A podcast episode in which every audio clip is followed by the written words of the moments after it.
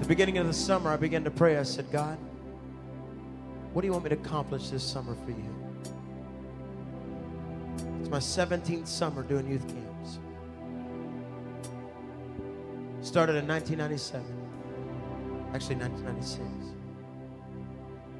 And I said, Lord, I don't want normal camp no more.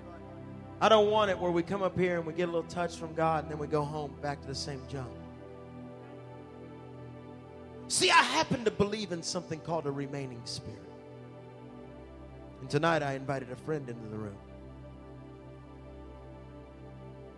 Because I'm going to be honest with you, I don't want my lifestyle to have to change when I get to heaven. I want encounters. I want to trip over God when I'm working out, when I'm running, when I'm walking, when I'm at home, when I'm on the road, and when I'm sitting on a plane. And so tonight, I want you to be seated right where you're at. But I want to warn you. The Bible says in Ephesians chapter 5 grieve not the Holy Spirit with whom you were sealed with the day of redemption. Get rid of all bitterness, rage, anger, brawling, slander. Excuse me, Ephesians 4, verse 30.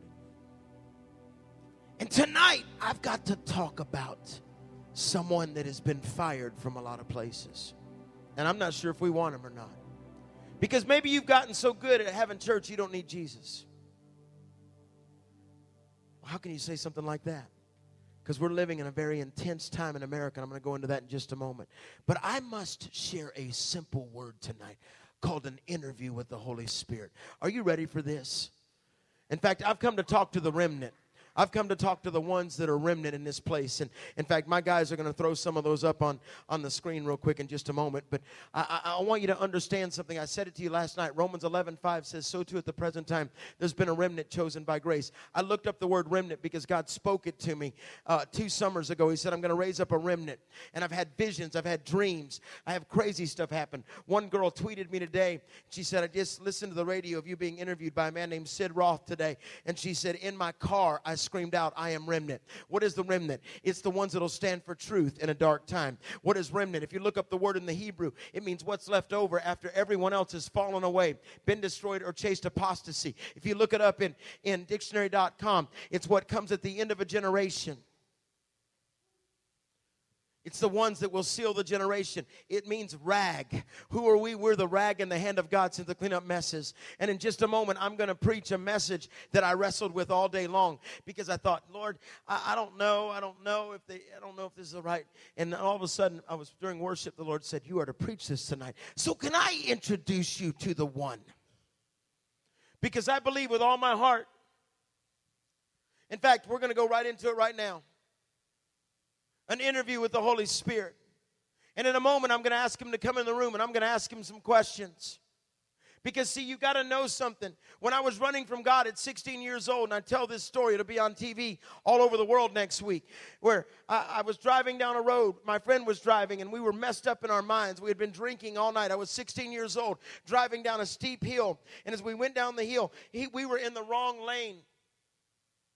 And my friend was so messed up, he wouldn't listen to me. I'm like, bro, you're in the wrong lane. You're in the wrong lane. And as a car came right towards us, I wrote about it in I Am Remnant.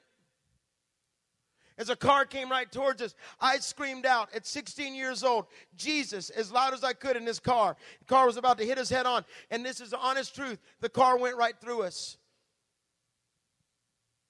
See, you got to know where I'm going tonight because I'm going to preach because I'm ready for a generation to have an encounter, and I want you to talk to me. So somebody shout, Amen because there's going to be a move of God in the next few minutes. Leaders, I want you to get ready. In fact, I want every leader in the house, if you would, to do something that I don't know if I've done in years. But if you're a leader in this house, would you stand up and begin to pray in the Spirit right now? Because God is calling forth an awakening in this room. It's not supposed to be normal camp. Last night was fine. It was good. We talked about heaven, but God's looking for leaders that are desperate. Leaders, I can't hear you. I'm asking you to do something I haven't done in a long time. I'm talking to the leaders that are saying, I can't do it by my might nor my own power, but it's got to be by the Spirit saith the Lord. Not by might. Come on, leaders, I can't hear you. I want them to, I want you to stretch your hands out towards your students because there's nothing more powerful than them knowing that you fight for them, that you pray for them. Because the anointing of God will shoot through you. You begin to feel God's presence. You begin to feel God's freedom. I'm talking to you, leaders. God's saying, I'm looking for somebody. Come on, Josh. I can't. Josh, pray in the spirit. Take the mic. Mo bobo soja na baba kahi. Yera na baba sero no bobo sorianda baba ba se. Yere de besio no bobo bo soranda baba ba si. Yere bebe be se hondo bobo so. See, there's a crying out. What are they doing? I'm going to explain in a minute what kind of language that is you're listening to. But tonight, on the second night of camp, I'm tired of waiting to the last night of camp to have a breakthrough. There is an anointing in this room that heals hearts, that heals wounds. And those of you that are scarred, scarred on earth, scars on earth are testimonies in heaven. And it's impossible to have compassion without first having pain. So I'm talking to the ones that have been through a few things in this room. I don't want to talk to any perfect Christians tonight. I want to talk to the ones God's been waiting on. Leaders, you may be seated, but I want you to keep praying. I want intercession to rise up in this room. You got to understand, it was this person I'm going to preach about was with me at 5 in the morning on August the 12th, 2007, when I got a phone call after seeing 30,000 lives change the night before, flew home from Monterey, California, and my phone rang. And it was the voice of my dad. And he says, Wake up, son. I said, What's up, Dad? He said, Your sister died. And for six months, I could hardly talk. I would stand on stage and preach, but it was so, no, I wasn't even there. I was just preaching. I had nothing in me. Till one day my wife came home from the store and I'm sitting at the top of our stairs that leads into my prayer room and she says Jesus is right behind you and he's asking you to come in and wrestle with him and I wrestled with God. I remember standing in Australia at Planet Shakers. I'm at a hotel and I stood on the balcony and I screamed where are you Jesus? Can I talk to anybody in here that's ever felt like they lost their God? I'm not talking to perfect people tonight. I'm talking to those that understand my scars end where his began. And I must preach about my best friend. The one that woke my wife up in the middle of the night and she could hear the cry of a child in another nation. 10 years of not being able to have another kid. And she began to hear this cry. And she woke up, and the Lord said, Go to China, you'll find your daughter there. See, I got to preach this. Because the Bible tells me, and you know what I've learned what, what, what, know what personal revival is? It's when you draw a circle around yourself and you say, God, clean everything in the circle. Get me cleaned up, God. I'm tired of feeling filthy. I'm tired of feeling dirty. I'm tired of the world winning. Can I preach tonight? Because here it goes. I'm going to preach about an invasion of the Spirit of God. Because last night, so many came down, gave their heart to Him. But He doesn't just want your heart, He wants your body He wants all of you. He wants every part of you. And at some point while I'm preaching tonight, and I always say this, the Holy Spirit may hit you. And if God begins to hit you, the altar area is open. Some of you in this room, if you're a cutter, your scars might disappear. You're going to find out I don't change my passionate stripes, meaning I don't take them off. I have decided I will be the most radical person in the room. I have decided I want to go after Him deeper than I've ever thought of anything else. I've decided He is new every morning. Give my God a praise right now. I'm supposed to tell you about uh, uh, uh, our book table back there and all that kind of stuff the posters the remnant stuff and my wife's messages and leaders. Anything back there is half price for leaders and and check it all out but i got to get right to the word right now because it's burning in me because i think the altar call is already starting in the spirit. See i've had dreams. I've had dreams of stadiums being filled. I've seen it. I write about it And I'll be honest with you, when my parents got saved as drug dealers off the streets of Detroit, we didn't know nothing about the Holy Spirit. And my dad went off to this, we went to this Bible college in Colorado, a Nazarene Bible college, and they weren't so much into all that. And, and one morning he's praying early when I was eight years old, and he gets filled with another language and starts speaking and doesn't even know what he's doing. So we came to out, we went to Alabama, and he started pastoring little tiny churches. Only three years removed from the mafia, only three years out of a drug life. And and I can remember waking up in the middle of the night, hearing him praying in this language. And something would leave from that living room floor where he was on his face crying out to God, and it would rise up in the room, and it would come around my bed, and I could feel the presence of God, even though I was running from God. Are you still with me? I'm about to prove to you nothing happens by chance. In fact, what you got to realize is I felt him so many times. Two years ago, when laying under a bed in El Salvador, and and I'm supposed to plan on being funny and cutting up and stuff. I just can't tonight because I feel a heaviness because we're screaming. One thing I ask, one thing I desire is your beauty, Lord. And you don't even know what you're saying because when God's beauty comes into focus, everything inside of us changes. We're be, as we behold Him, we change. We become different. You break off all the junk, all this other stuff. You start seeing this body's a temple and not a shack. I'm not sharing it with nobody. It belongs to somebody. When they put a ring on this finger, then they'll get the rest of it. Something's got to break out in this room. God says, I'm calling for holiness to rise up. I'm looking for a remnant. What is a remnant? There's a great book out there called Tipping Point and a man by the name Mal- by Malcolm Gladwell. It's a leadership book, but he said this in culture, if 6 to 8% of any culture would begin to do something with as radical might and strength as they could with everything inside of them, it completely begins to tip and change culture. If just 6 to 8% will rise up. We've seen that in the homosexual movement, we've seen that in the abortion movement. It is time to see it in the remnant movement. A generation that'll stand up and praise and not give a rip what nobody thinks. A generation that'll stand up and worship and cry out. A generation like Al Jr., who stood up here preaching about limitless God. Give my Lord a praise. Come on.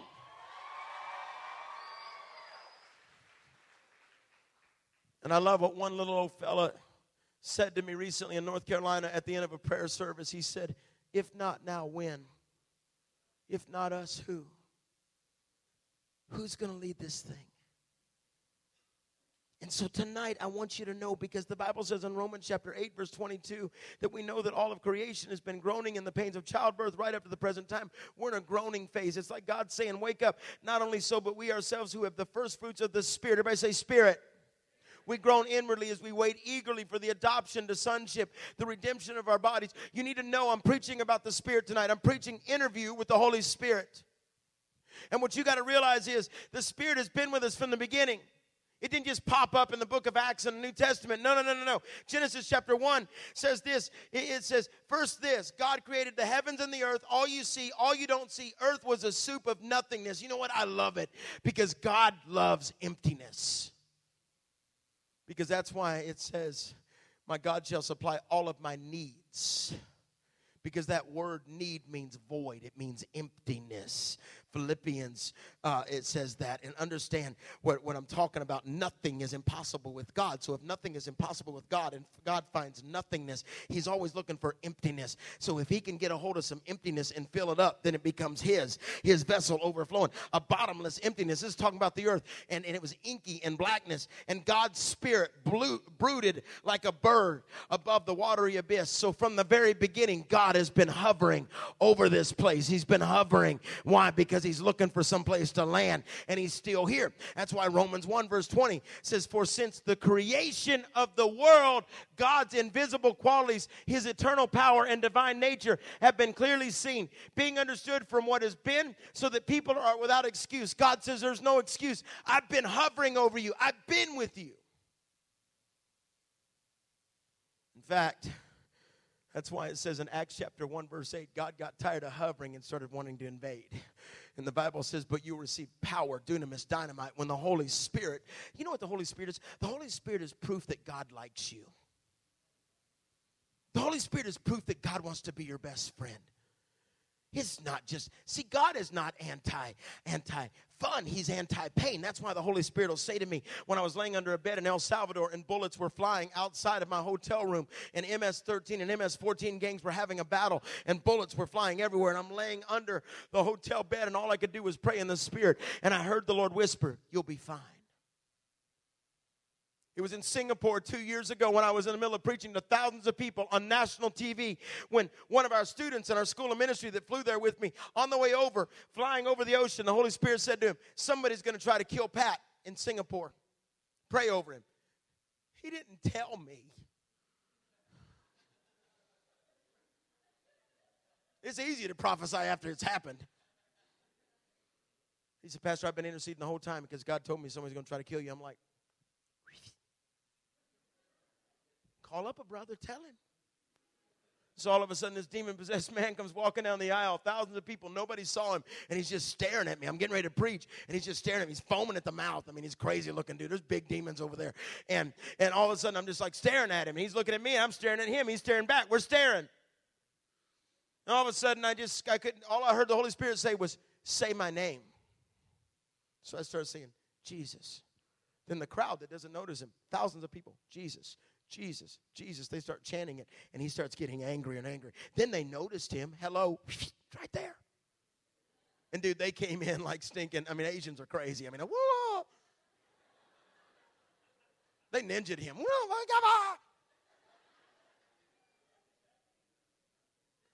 And I said, Open your Bible. I almost urinated. Let's move on. But he's been with me he was there with you. He's the one that talks to you. Oh, I'm going somewhere. I'm about to introduce you to my favorite person in the whole world. In fact, realize this right here says in Acts 1 8, I'm going to endue you with power, and you will be my martyrs, my witness in Jerusalem. That's your city, in your state, in your country, in your world. Why? Because God says, I'm looking for somebody to rise up. And so today, I'm going to interview the Holy Spirit. Because there's one person that has interrupted more churches and caused more upheaval than any other person I've ever met. In fact, he's been kicked out of most churches and religious gatherings. And now he's forced to fly under the radar in gymnasiums of youth services and Bible studies of homes and encounter weekends twice a year. So tonight, let's interview him and see if we really even want him because I think it's time to hire him back because he's been fired. And we've gotten so good at having church without him. But what would happen if he walked into our youth services this week and wrecked a confused mind and restored a broken heart? Oh, I got to preach. I'm talking about, I was probably start crying because I just love him. In fact, tonight, watch this video. We're going to interview the Holy Spirit. See, one of the things that I, I have three life messages, and, and, I share this at every convention or fusion or wherever I'm at. I have three life messages. Number one, restoring integrity to ministry because, because I think we're called to be different. I think we're supposed to act different, look different. That's why you don't see me hanging out in a bar. You don't see me doing all this stuff because I'm different. Are you with me? I think we're supposed to look different and act different. It's not religiousness, it's called holiness. It's a big difference. And and and I love what one fella said when, when they, they let me know they didn't like me because I didn't drink alcohol. I said, That's okay. I tweeted right back at him and I said, That's cool. I said, I'd rather I'd rather be considered religious than be in rehab. What? Ah, what? Ah. Because I don't care. Because I don't care. That's why I wrote articles for magazines lately that have got me shot at because the more you tell the truth, the smaller your circle gets. But see, I've learned about truth.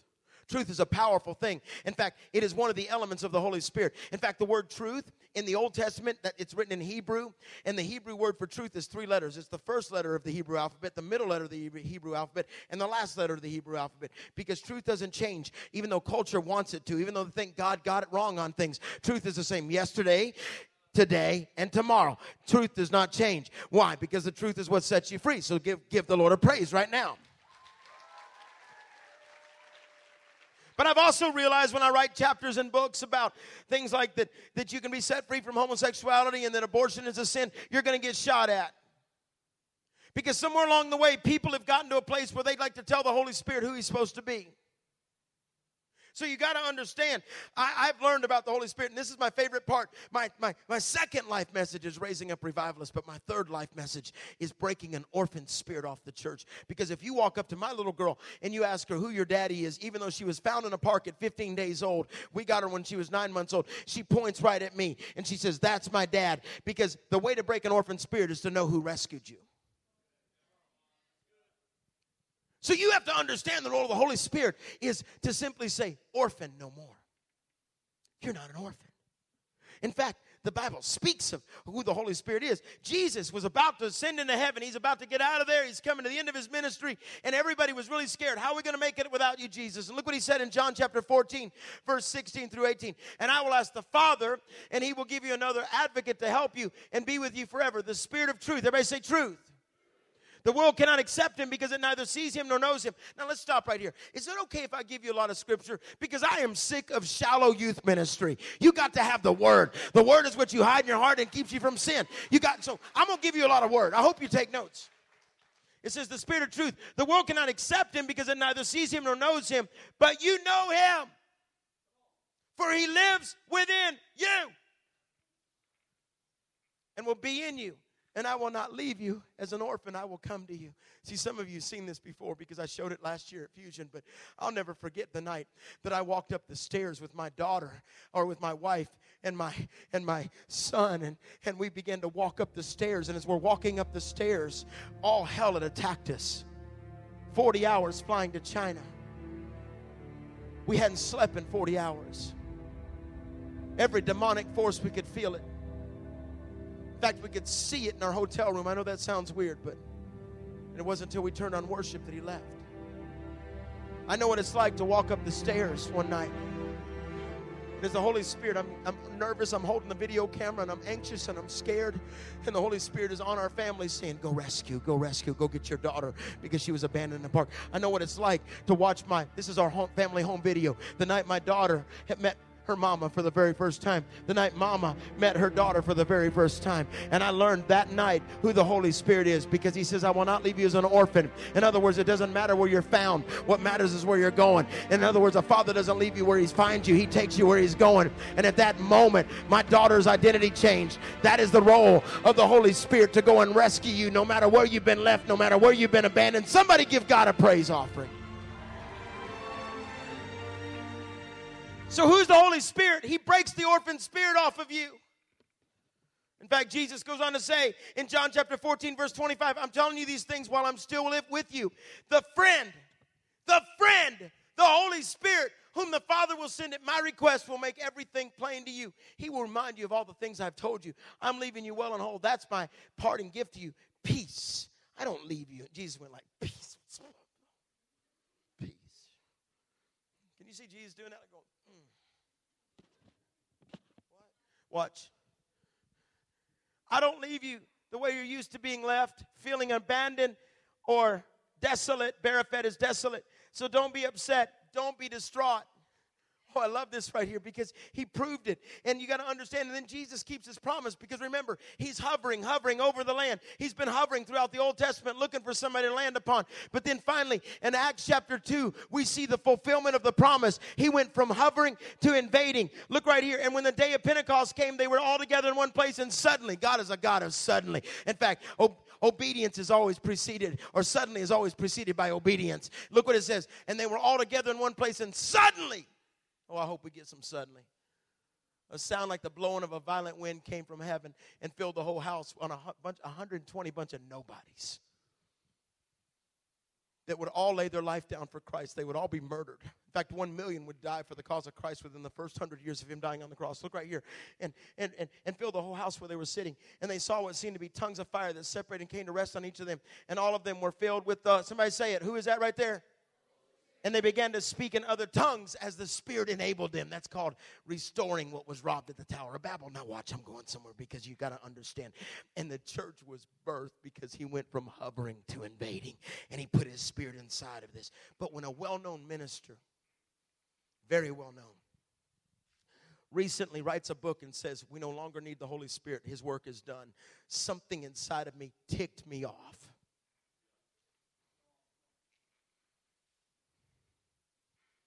Because you got to understand.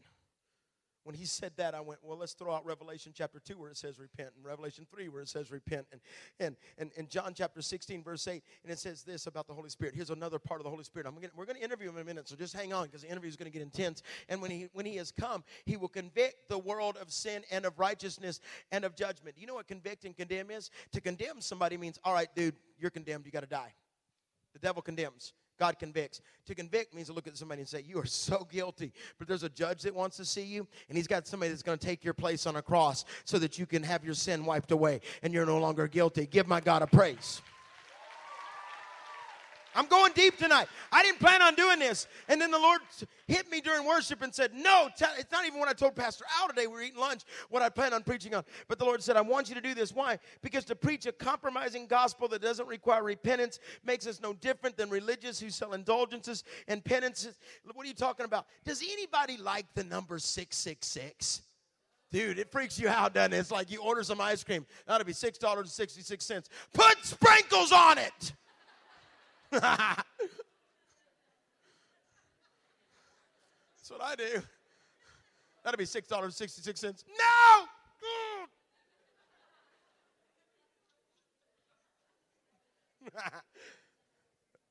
you go to Five Guys. You're like, I want a hamburger and fries. That's $6.66. Kill one of the guys. Make it four guys and a burger. But do you, know, it's stupid, but it's true. I mean, like, seriously, if I'm at the airport and I'm buying food at $6.60, I say, here's some gum. Add the gum to it. I'll take a paper. It's, it's a German paper. I don't care. I just need it. I just want, want that old devil number. But the Bible talks in the end times about 666. What does that even mean, Pat? It speaks of the third person of the Trinity. Why? Because I did this. I figured it out. Father, Son, Holy Spirit, three equal a whole or a hundred. If you divide a hundred by three, or if you take a hundred and, and one third of a hundred is 33.3333. So if you remove the Holy Spirit, and now we just have Father and Son minus the Holy Spirit, no longer is it 100%, but it drops down to 66.6%. So, in other words, when you kick the Holy Spirit out, and it says in the last days, you have now got a hold of what's called the number of man because you're doing it without his power. You're doing without his presence. Because a third of a hundred, when you take it away, one person away from it, three, pe- three people, Father, Son, Holy Spirit, the Trinity, when you remove one of the persons of the Trinity, you're now down to 66.6%.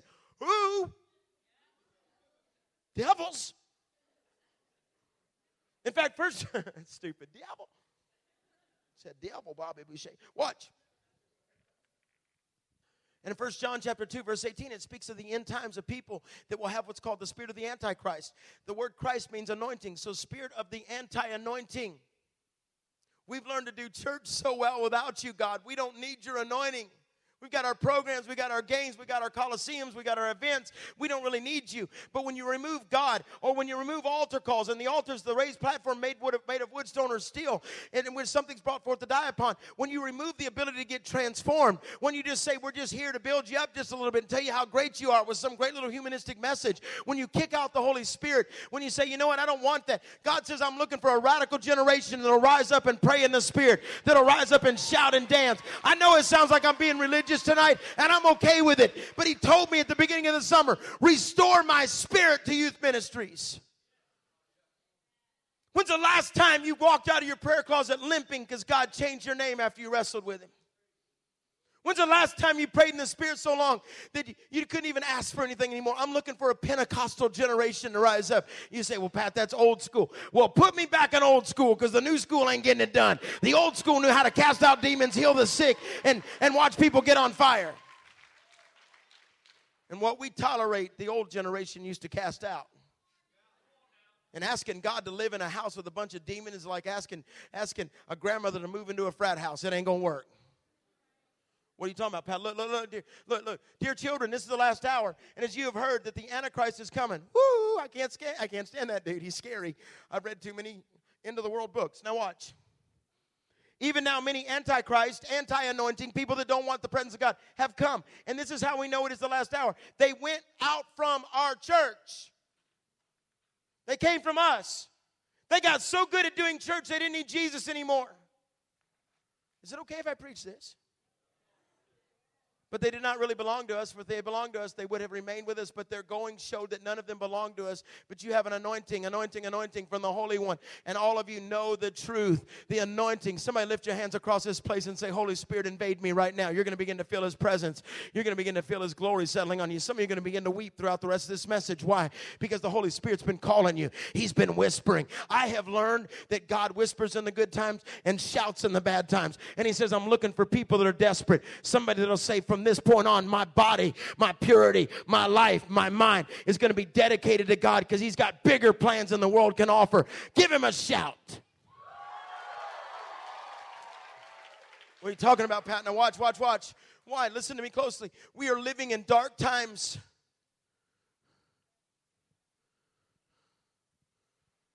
Not just because of the invasion of humanism and on every level, and humanism is when you think you can do it and you don't need a, a spiritual force behind it.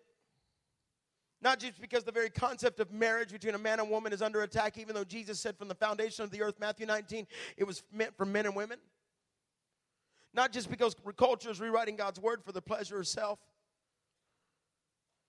In fact, Romans chapter 1, verse 28 says that furthermore, just as you did not think it worthwhile to retain the knowledge of God, so God gave them over to a depraved mind. That word depraved there is reprobate. You know what the word reprobate means in a generation? Because when I'm in San Francisco and I'm watching people literally having sex running down the streets, having sex, giant sex going on everywhere. And I'm getting ready to go preach. And literally, one woman walks up to me with no clothes on and asks me, Would you like to have sex with me right now? And I simply looked at her and I said, You need to know I'm the wrong guy to ask. Because there's something that lives inside of me named Jesus that will not allow me, but I will tell you how much He loves you. And she ran, ran down the street screaming. Why? Because there's something inside of us that ought to repel every demonic power that comes at us that says, you know what, I don't need to be a part of that. I don't even have to look at. Look what it goes on to say. And it says it gave them over the knowledge. You know what depraved means? It means to leave to lose your ability to judge right and wrong. And we're living in dark times. And the reflection in the mirror should be a reflection of Jesus' humility and not and minus the costume of compromise. It's got to be different. We should be different. And we're living in dark times, not just because perversion is normal and not just because nations are fighting nations, not because secular Christianity has forced God's Spirit out of the house. And I got I got to go here. But John chapter 12, Jesus gave a promise. Watch this. Jesus said, For a brief time, and this is who you are, for a brief time, there's still light among you. Walk by the light. You have so darkness, you have so darkness doesn't destroy you. If you walk in the darkness, you don't know where you're going. As you have the light, believe in the light, then the light will will, will be within you and shining through your lives. You'll be children of light. God says, I'm trying to do something.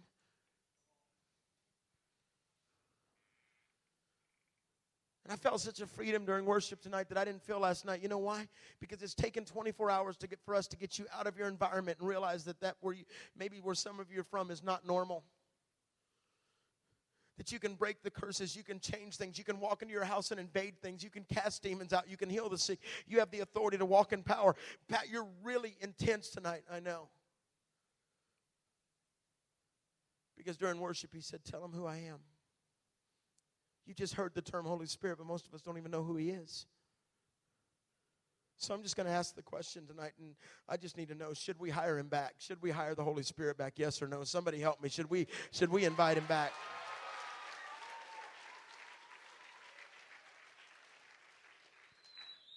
I brought him here with me tonight.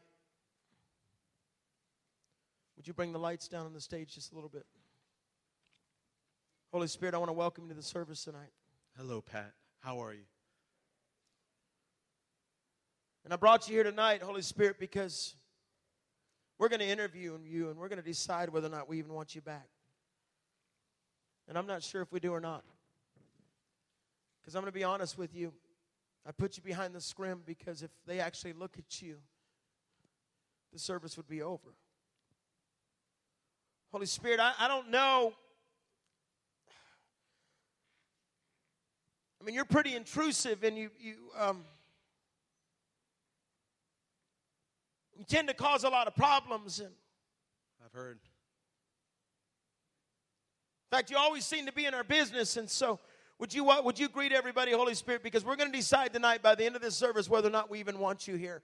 Because we've gotten really good at doing this without you. So I, would you? I want to pat. I want to pour out my spirit tonight. Are they hungry for me? Do they desire me? Do they want me? I've been there with them through the dark times, but they always fail to recognize me.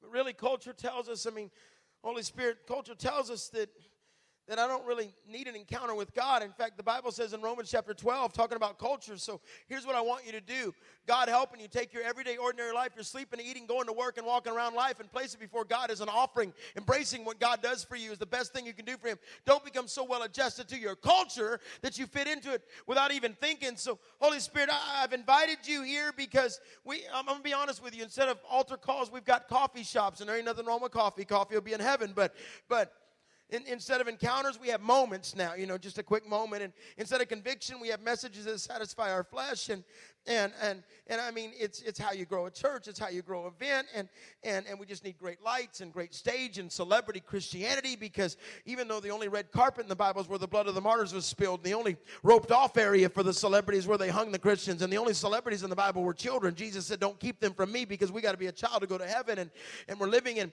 a very intense time. And, and, and the Holy Spirit, I, I invited you here for a reason because some of us have, don't even realize that you're with them. They don't see, they don't know you're there on Friday night in the car. They don't know when you're, that you're in the bedroom when their parents are fighting or that mom is fighting with her boyfriend or, or when somebody harms them. So, so I, I just want, I want you to know it's going to get pretty intense because I don't inter- interview lightly and, and I'm trying to decide if I even want you here, Holy Spirit.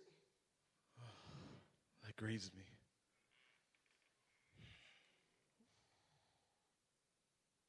And the Holy Spirit is the truth. And so,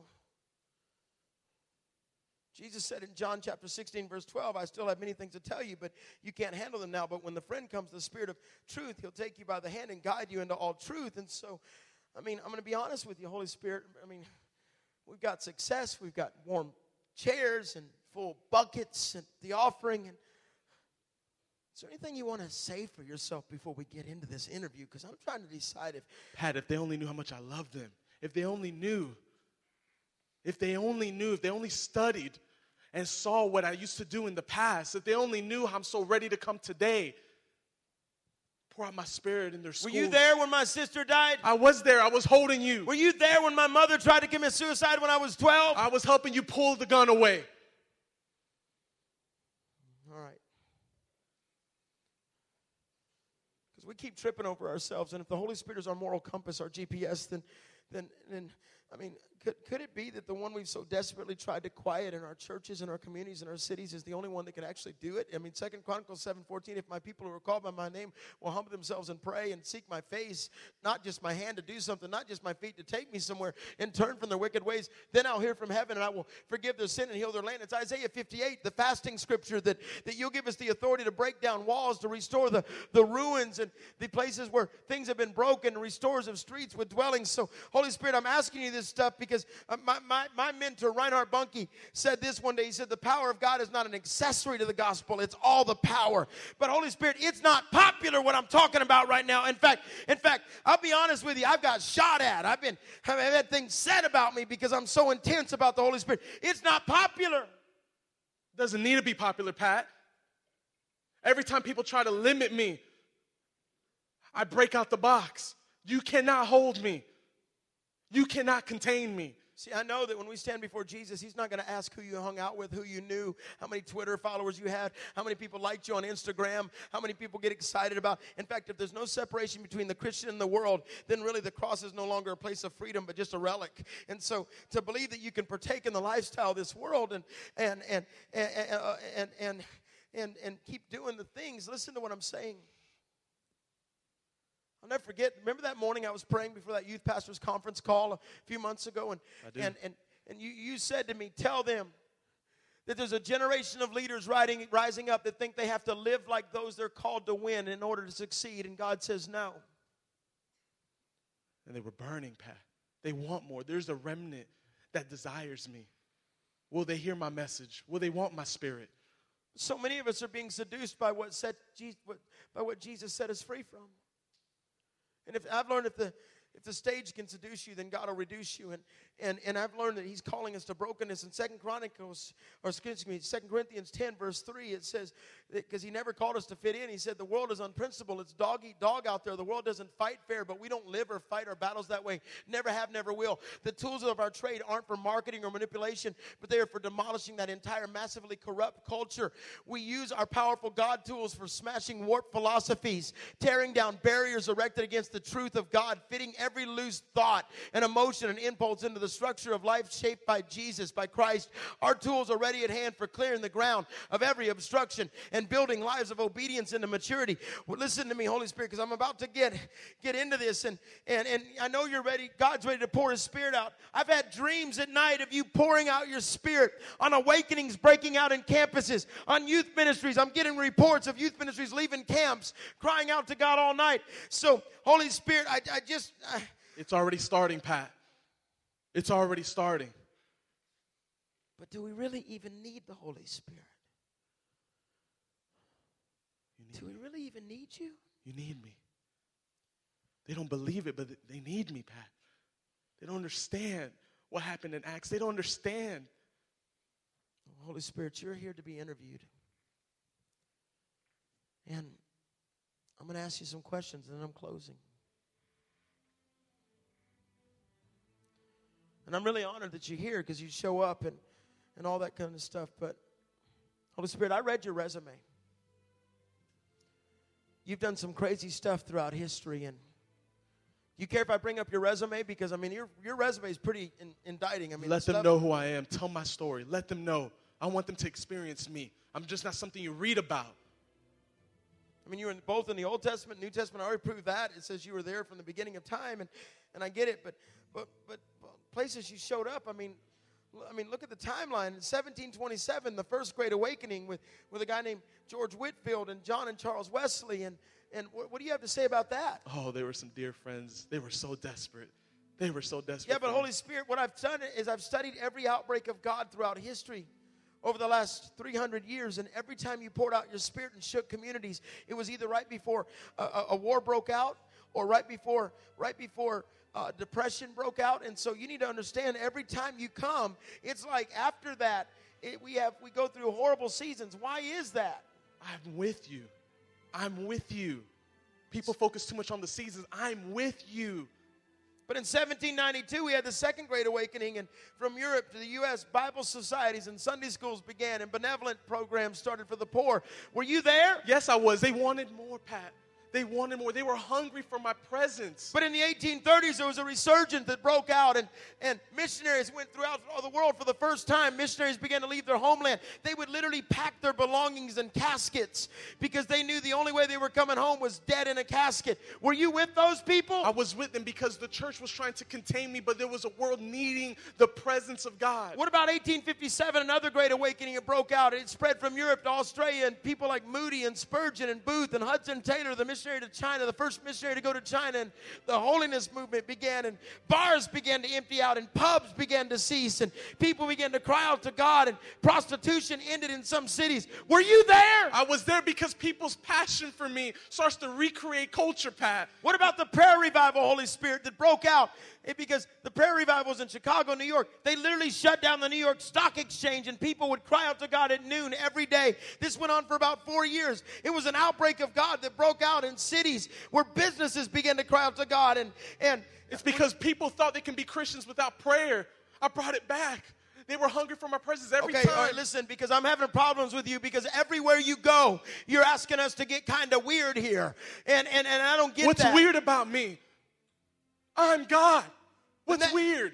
The next great awakening that broke out was 1880 to 1903. For 20, a quarter of a, of a century, people began to cry out to God, and, and great preachers rose up, and, and it spread into Australia, and Faith Mission began, and Moody and Spurgeon, and all these other people. Well, that great awakening, and it began to spread across the United States. And, and were you there? I was there. I've been there. I was there because Yeah, people this- need to be this- raised up. This is pretty indicting right here that you're admitting you were at these places. Of course. They wanted more, don't you?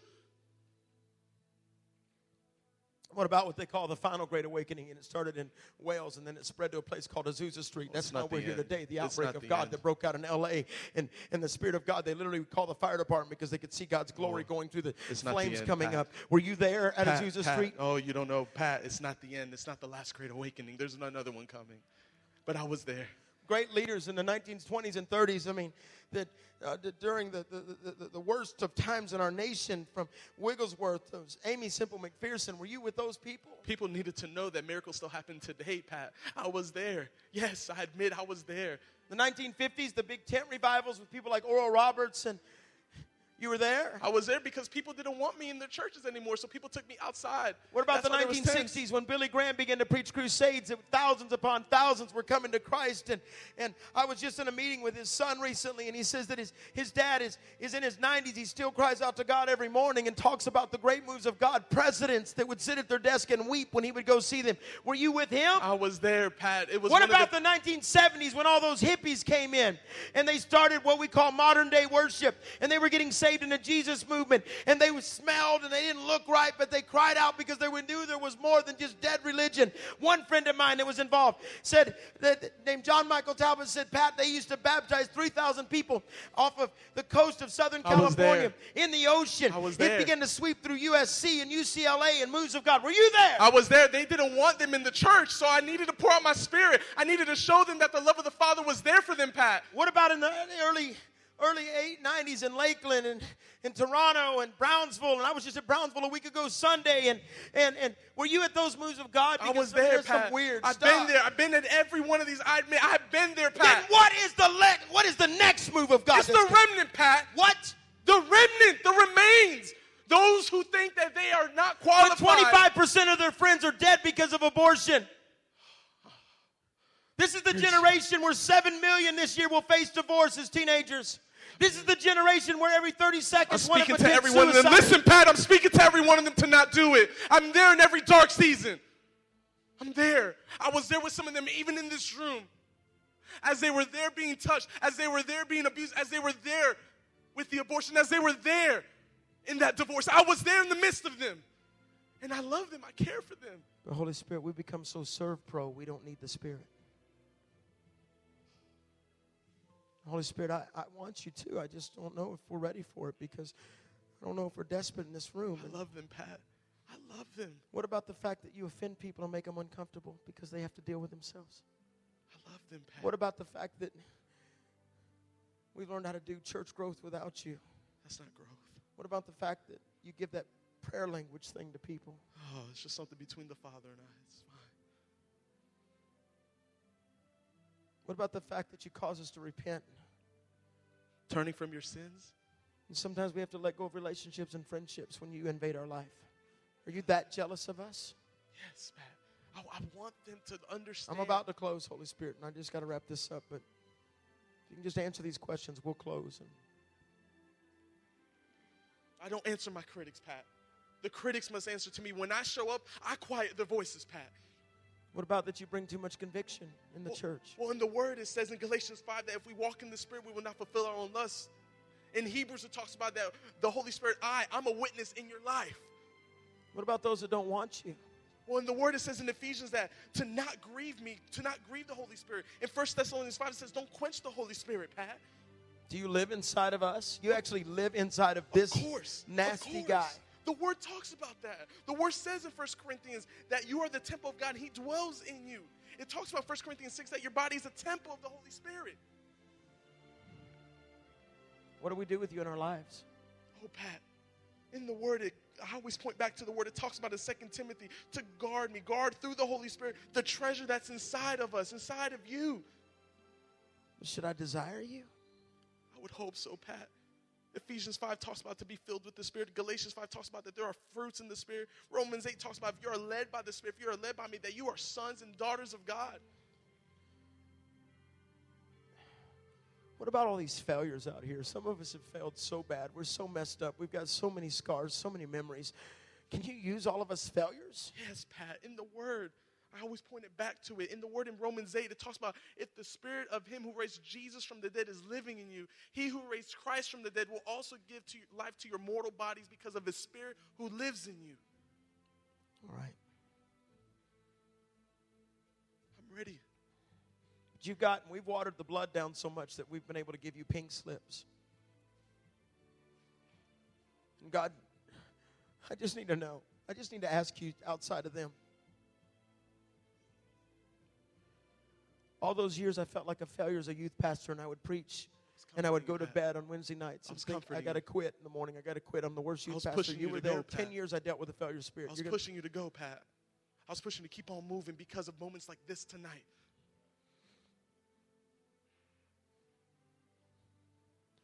What are you saying to the church? I just need to know that because Jesus died for the church, and Well, in Revelation, Pat, about that the Spirit and the bride say, Come, and let him that heareth say, Come, and let him that thirst come, and whoever will, let him take the water of life freely. It's free, Pat.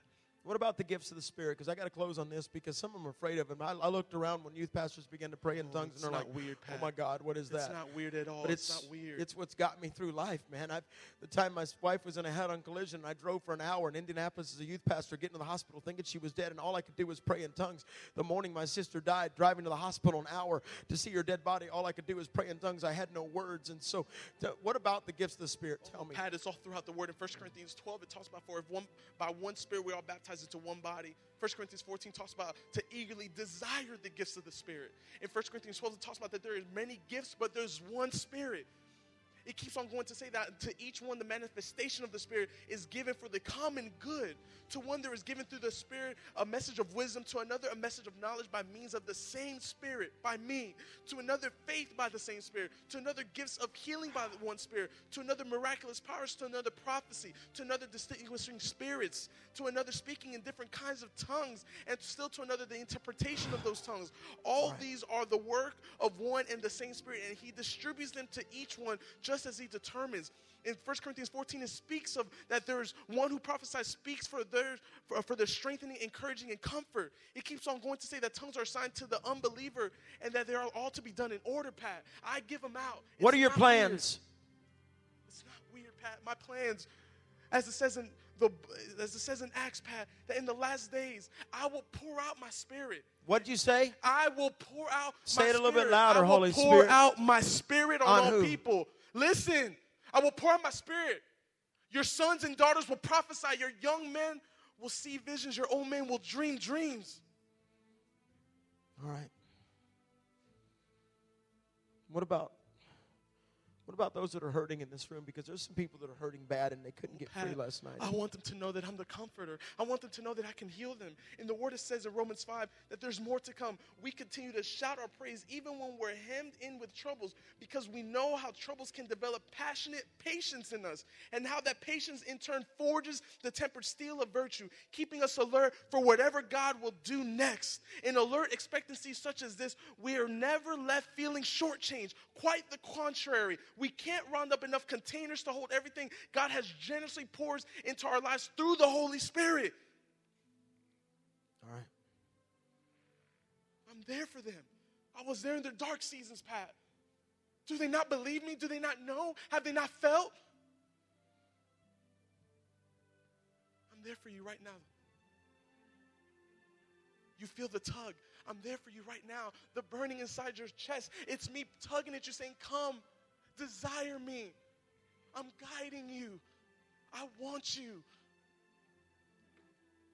Any um Thank you for coming tonight. I got something else to say. What? I got something else to say. Listen clearly. I am in the room and I'm ready to transform and heal and restore you. In the word, it talks about to not become partners with those who reject God.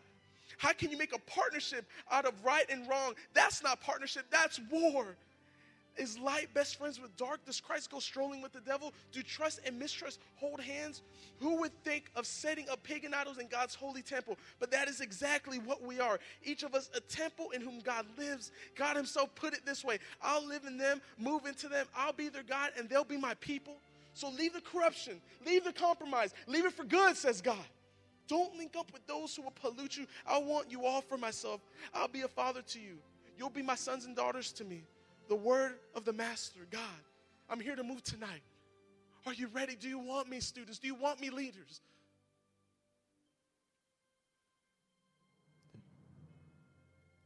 Do you want me? Do you want me? I'm ready to move tonight. Come on, worship team. I'm ready to move. I'm here. I'm here to comfort you. I'm here to put my spirit upon you. Start to raise your hand, start to cry out. This is the moment. For those of you who never knew me, now it's time to know me because I walk with you in your dark times and in your bright times. I'm always with you.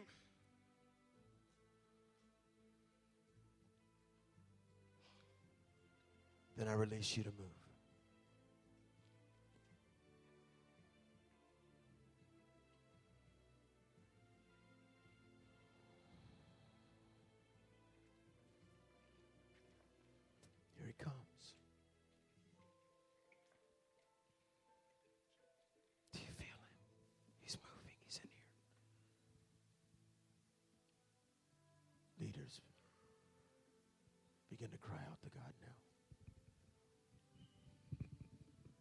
Never wrote a message like this for a camp, but the Lord told me to. He said, interview my spirit.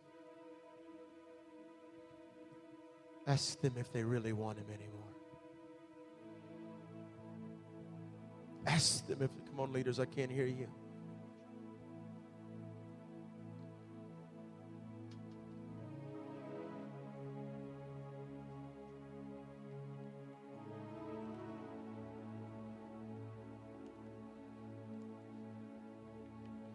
He's about to move in the room. He's about to pour out the glory. Can't hear you, leaders. I want to talk to every frustrated leader that's felt like quitting lately. Who says, when's it going to happen? When's it going to happen in our church? He's about to move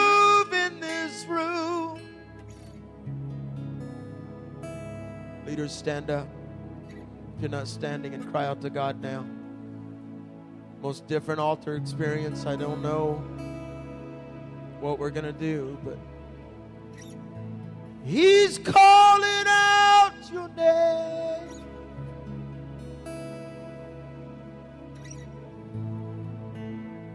He's looking for the vessels. He's flying over the room. I didn't know this would be a youth camp message. I wrote it for churches, and the Lord said, No, preach it at the camp. I'm like, Lord, it's not funny. It doesn't have humor. It doesn't have crazy stories. He said, No, they don't need that.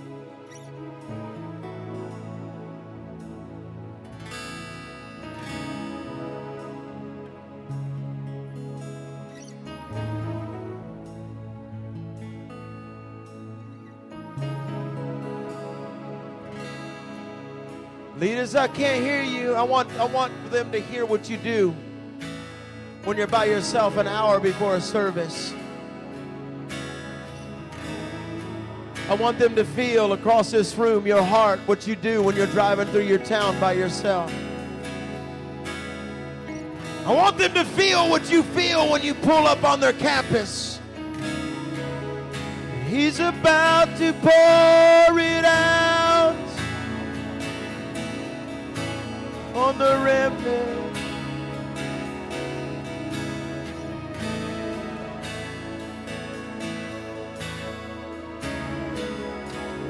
About to break it out on the remnant. Hey.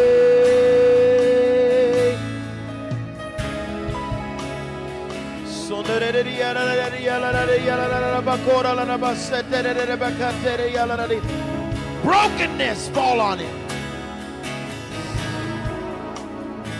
Everyone that's ever been wounded, you're in the right place tonight. Everyone that's ever been abandoned, I declare orphan no more. Everyone that's ever been scarred or harmed, the healer's in the house. Everyone that's confused, truth is in the house. Everyone that's been walking through things lately and not knowing where you're going, the guider is in the house. Everyone in this room that says, I don't know who I am, the identity maker's in the house. God told me to tell you it's time. Rise up, Holy One. Now, I don't know how to give an altar call on this, except to say tonight, He's here. He is here. Oh.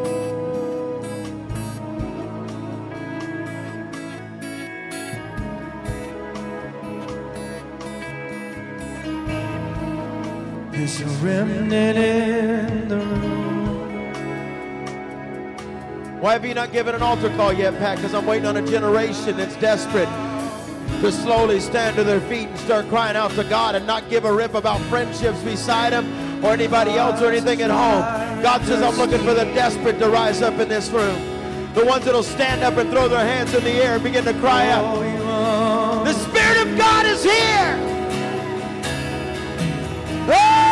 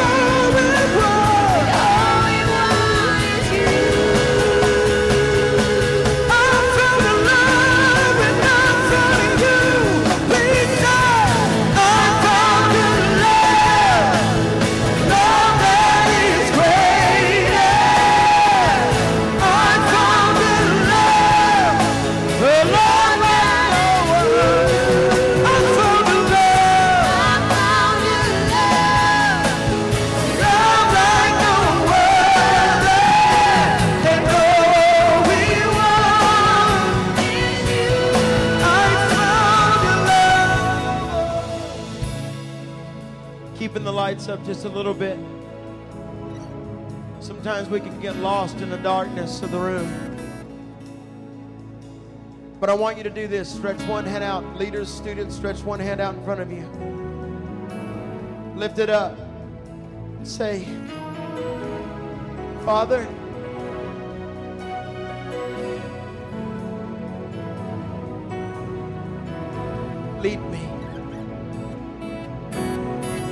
tired of walking alone. Now lift the other hand and begin to cry out to God from the front to the back. Begin to say, I want God more than I want anything else. Come on, it's not gonna be, it's not gonna be, it's not gonna be just something where we copy everybody, just something intimate.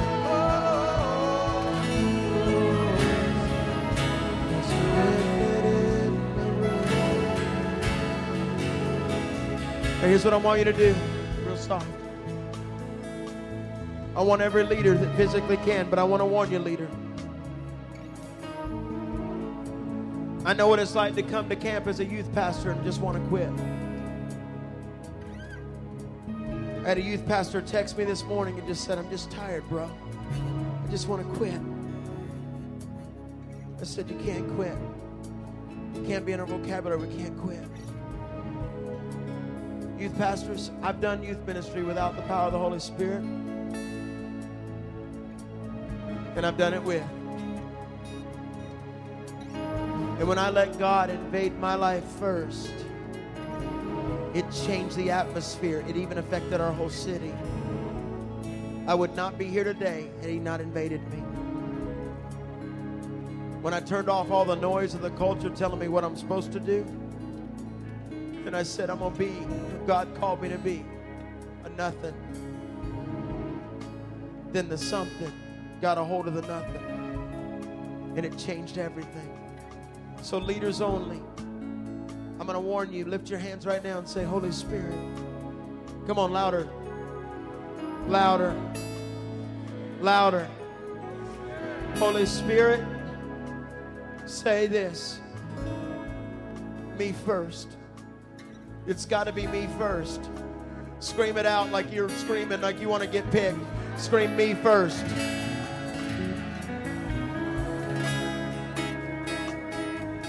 Now, leaders only.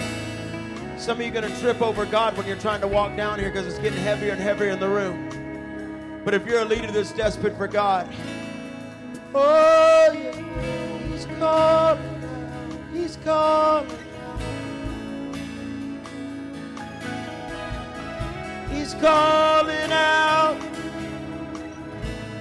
to the cave dwellers. See, I've learned you can only preach where you've survived. And I'm here to tell you I will not do anything else without the Spirit of God on my life. He's the one that convicts me, guides me, protects me. He's the one that tonight, right before service, the Holy Spirit hit me and said, Pray for Nate. Immediately I called my son, his wife, my daughter in law answered the phone and said, Hey, Nate's on the side of the highway. The hood on our car just flew up and busted our windshield. And I said, I literally was praying for him right now. The Lord just told me to pray for y'all. He's the one that protects my family. So, all over this room, if you're a leader and you're desperate for God first, don't face the students. You're going to trip over God coming up here, and some of you are going to get tackled by him, so I'm warning you. But right now, with your hand out, start walking towards the front, leaders. Yay. You feel him? He's hitting you right now. You feel him? Oh, yeah. Come on, leaders. You about to get your Pentecost back. You didn't leave it in the room 101 in college. You didn't leave it in the basement of a wore out church. You didn't leave it at the last place that kicked you out. There's a remnant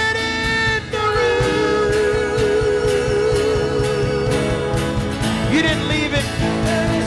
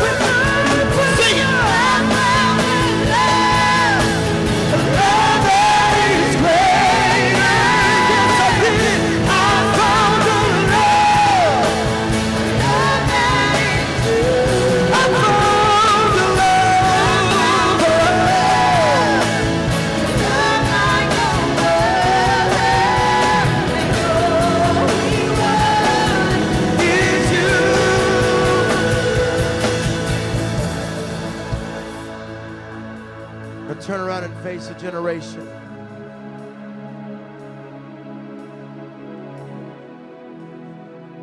Spread out across the front and the back, leaders. Begin to point your fingers at the student right now. Point right at him. Point at him. Point, point.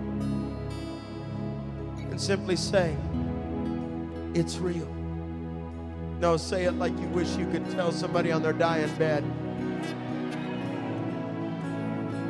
No, you got to do better. No music, no music. Say it louder. Say it louder. Say it louder. One at a time, tell them why it's real now. Do it quickly. Why is it real? Tell them.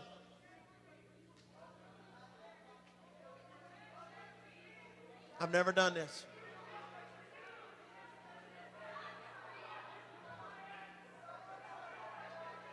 Students, lift your hands in the air and shut your eyes. Say this out loud now. All right, hang on. Lift your hands, students, and say this. Say, God,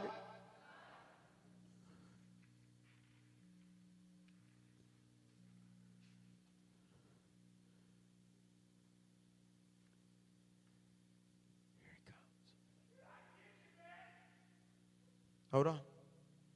Students say, God, I need you. Get ready because we're about to give an altar experience, and some of you are going to run right into God and say, God, I'm done doing it on my own. I need your spirit. I want to hire you back. You're the real deal.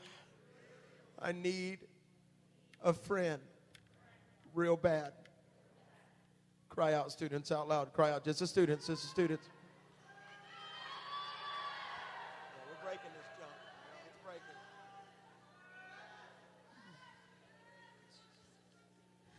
Louder, I can't hear you. Why'd you stop? You stop for. I'm telling you, there's a remnant about to rise up in this place. Those that'll say, I'm not stopping when everybody else stops. I'm not quitting. Say, God, I've done some bad things, but you still like me. You still want me. So invade me, fill me, wrap your arms around me, lead me to truth. You're my comforter. Be my friend. Jesus, here I am. Cry out, cry out, cry out, cry out. We haven't given the altar call yet. Cry out. He is breaking things off of people. Cry out, cry out. Leaders begin to pray in the Spirit out loud. Come on.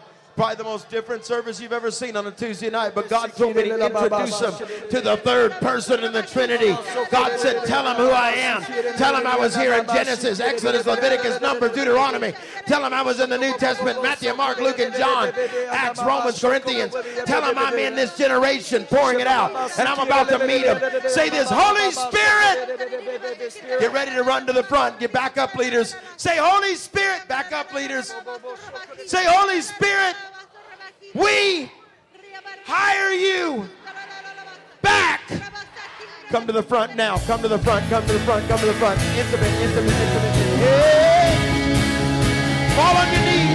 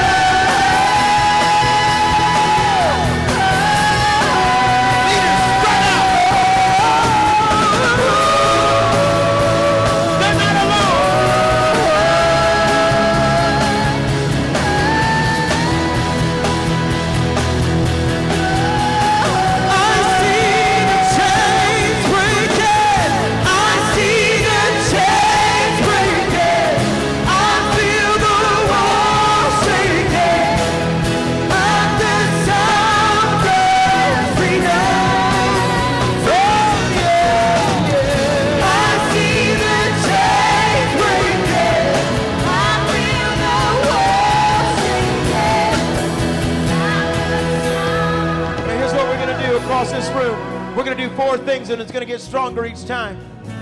From the front to the back, leaders are going to join me. Everyone in the house say, Jesus, I repent for kicking the Spirit of God, for ignoring the Spirit of God with my eyes shut.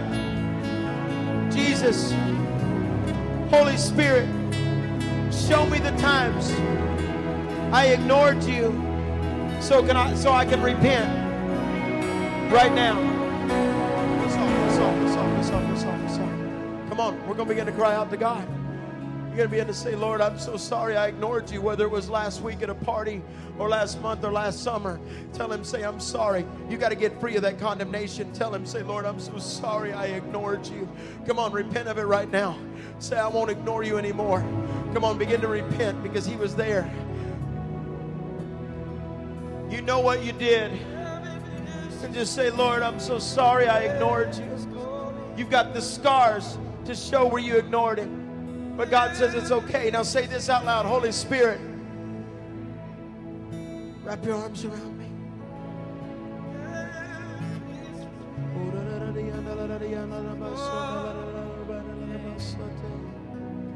Here comes the sweetness of God. The sweetness of God is about to settle over the room. See, he's not just a call to war, but he's a call to sweetness, to peace. Holy, yeah. It's going to get intense. We're going four levels. We're going four levels. I need somebody to cry out and say, I'm sorry. You know what you did. You need to say it. Say, God, give my virginity back to me. Say, Lord, break off pornography that holds my mind. Come on, He'll do it right now. Say, God, break off my anger. One thing I ask, one thing It's first level, first level. Holy Spirit is what, man, I feel Him. It's like the heat of God. Real soft, real soft, real soft, real soft. We're going four levels, and we're going ten.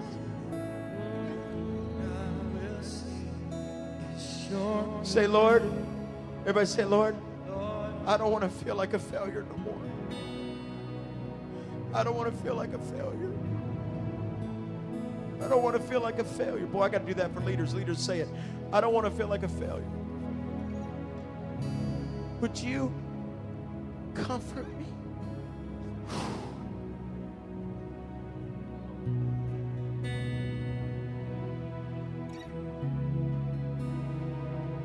Let's say this Holy Spirit, I've been hurt so bad that I can't forget.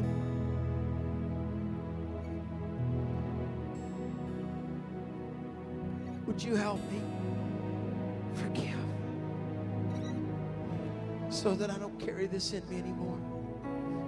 So say, Holy Spirit, I give you my pain.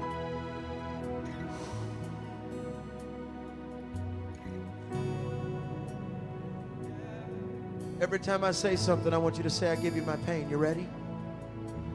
When they got a divorce, scream out, I give you my pain. Say it, ready? When they got a divorce. Oh, it's going to get thick. Hold on, no music just for a second. I feel the Spirit of God. When I got violated. Louder, say that again.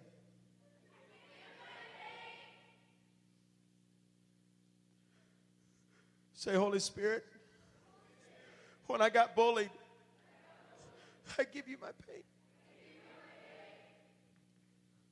After each time, just say, I give you my pain. This is what God's telling me to do. And he's, go, he's slowly just tearing off layers off some of you. When they died, when they left me, when they walked out on me, when they harmed me, when they cursed me, when they rejected me. Because he's the comfort.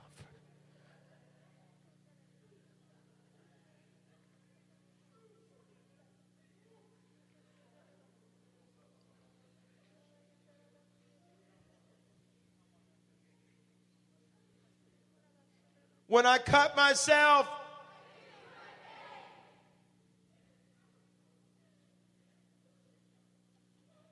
when I hate the mirror,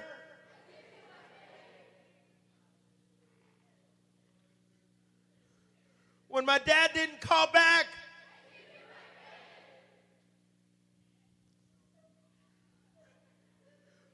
When my mom disappears.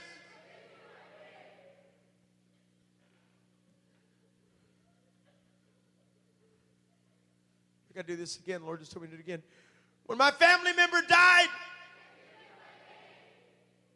When my friend died.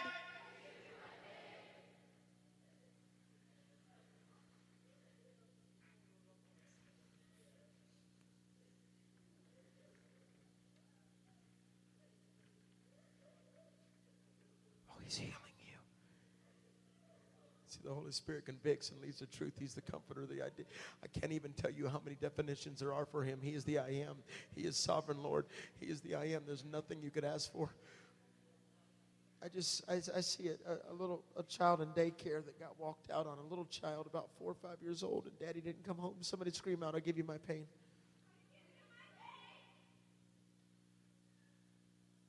Oh, he's over you right now. I just feel this. I feel this.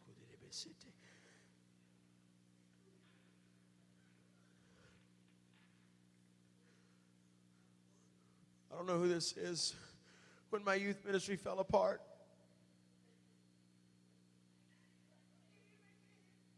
when my church fell apart, when my youth pastor left.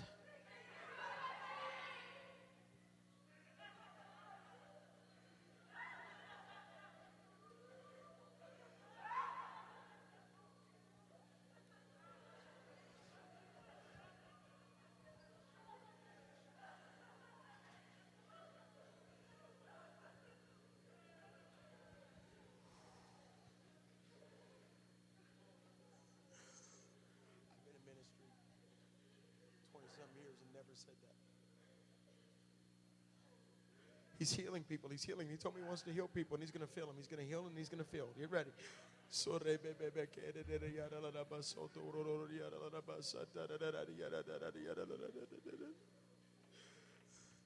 When I got an abortion,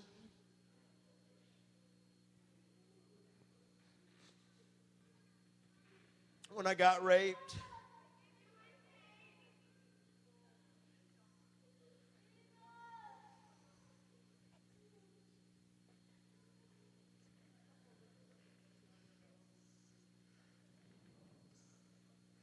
when I experimented with drugs.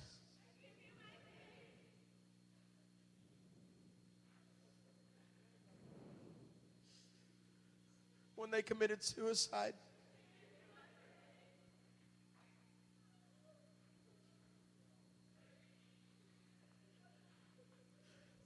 When we didn't have enough food as a child.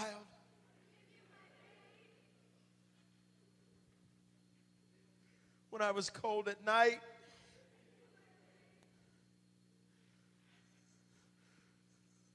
When the nightmares haunt my bedroom.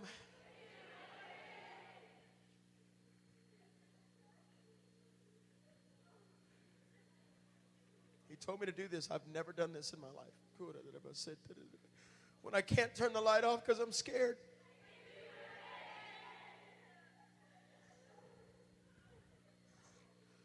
Now say this Holy Spirit, heal me. Lift your hands and start worshiping. No, no, no, no, no, no, no don't clap or anything like that. I, I know that sometimes we can do that. Just say, Holy Spirit, invade my life now. He's about to baptize you in fire. The Spirit of God is all over you.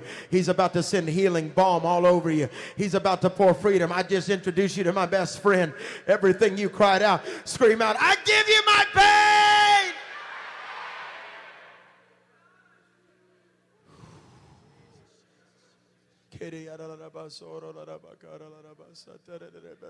pain.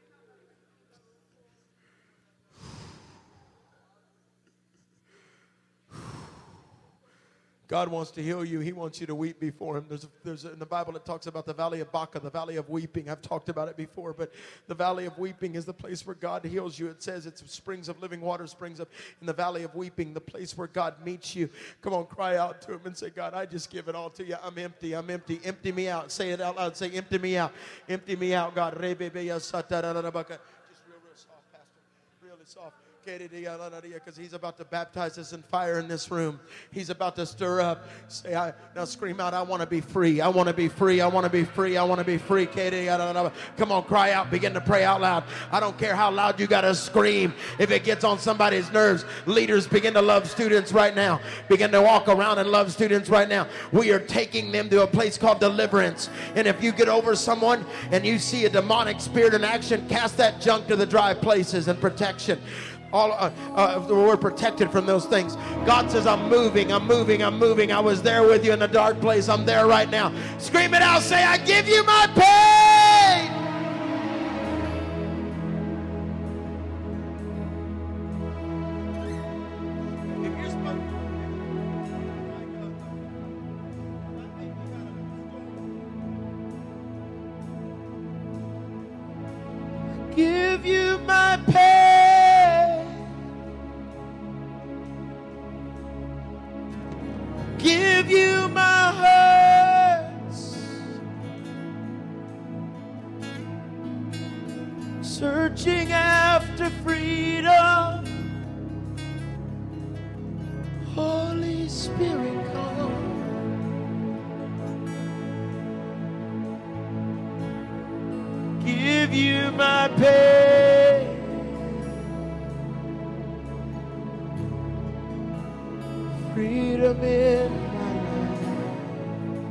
ready because the Spirit of God's going to blow like a wind across this room from the front to the back.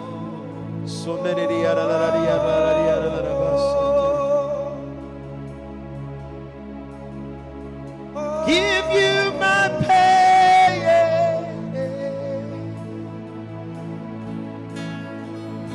need you to heal God. Sundararara, The gifts of the Spirit are welling up over the room because God will empty you out and fill you back up. Freedom in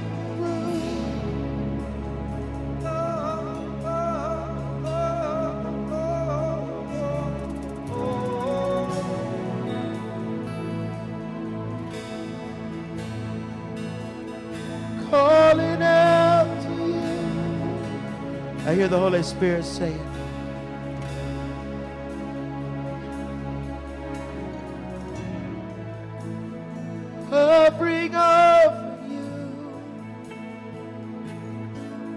hear the Holy Spirit saying, I'm breathing on you. I hear the Spirit of God saying, I'm whispering to you. You hear the Holy Spirit saying,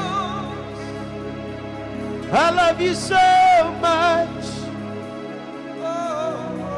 You hear the Spirit of God saying, I will comfort hear the Spirit of God saying, You've never been alone. I hear the Spirit of God saying, Come on, lift your hands. I was standing you.